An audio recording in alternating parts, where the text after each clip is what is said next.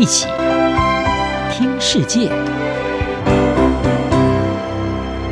欢迎来到一起听世界，请听一下中央广播电台的国际专题报道。今天的国际专题要为您报道的是：这是阻止俄罗斯侵略的唯一途径吗？如果乌克兰核武还在的话。俄罗斯自从去年二月入侵乌克兰，乌克兰在西方提供武器之下持续的奋力抵抗，而莫斯科除了举兵入侵，也扬言可能会做出核武攻击。就在核武威胁升温之际，一股声音涌现，认为乌克兰当初如果没有放弃核武，就能够避免遭到入侵。不过支持禁止核武扩张的人士主张，如果乌克兰继续保留核武，就不会是我们今天所看到的乌克兰了。美国前总统克林顿在四月初接受爱尔兰广播电视访问的时候，透露了他一九九四年在总统任内说服乌克兰放弃核武的考虑，并且认为是他自己影响了乌克兰的命运。他透露，如果基辅仍然有核武，俄罗斯将不会在二零一四年入侵乌克兰，以及在二零二二年再次的入侵。克林顿说，我感到个人与此有关，因为我让他们同意放弃他们的核武。他并且说，如果乌克兰仍然有核武，没有人相信俄罗斯会做这样的事。一九九四年的那一场谈判，参与者除了克林顿之外，还有当时的俄国总统叶尔钦和当时的乌克兰总统克拉夫朱克。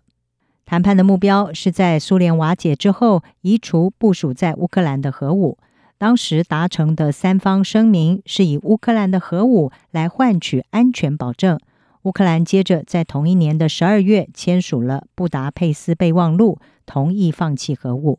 除了乌克兰之外，签署协议的还有同样是来自前苏联的白俄罗斯和哈萨克。他们获得俄国、美国还有英国的承诺，只要交出核武，就可以避免遭到武力威胁，或者是领土完整以及政治独立遭到侵犯。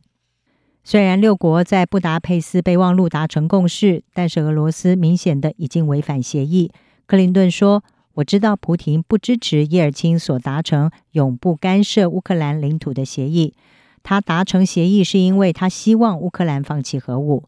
乌克兰国会议员冈察伦科在俄罗斯入侵之初就告诉福斯新闻网，他说，乌克兰一九九四年以放弃核武换取的安全保障没有得到世界其他国家的兑现。他表示，这些保障在哪里？现在我们被轰炸，被杀害。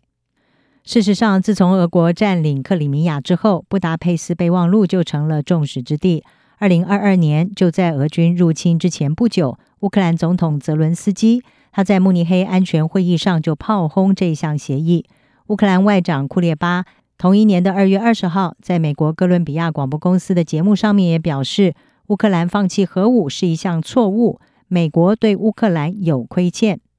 华尔街日报的专栏作家麦古恩他也撰文反问，如果乌克兰没有在苏联垮台之后放弃他的核武，普廷还有胆侵略吗？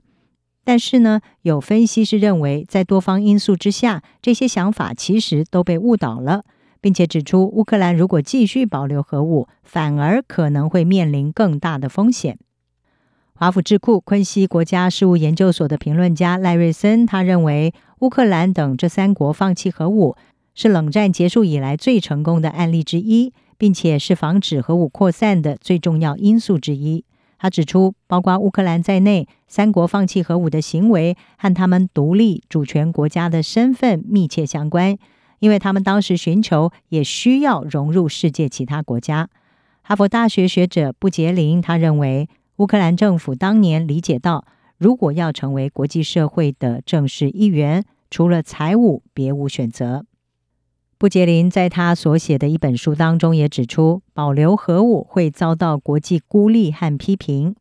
而且维持核武的成本负担过高。他引述乌克兰外交部当时的看法说，选择核武的负面后果是远大于正面影响。人们今天错误地以为，乌克兰如果没有放弃核武，就不会遭到严重的政治和经济后果。但是这只是会鼓励潜在的核武扩散者。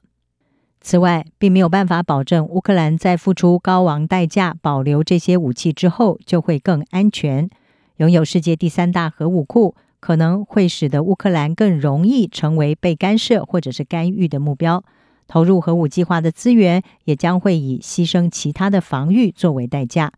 乌克兰当时的外交部长塔拉苏克说，如果乌克兰要保住核武，就会和整个世界秩序为敌。布杰林认为，主张乌克兰应该在某种程度上保住核武的人，忽略了这么做可能面临的庞大以及立即性的代价。为了保住核武，乌克兰将不只会和美国以及他的盟友的正面关系面临风险。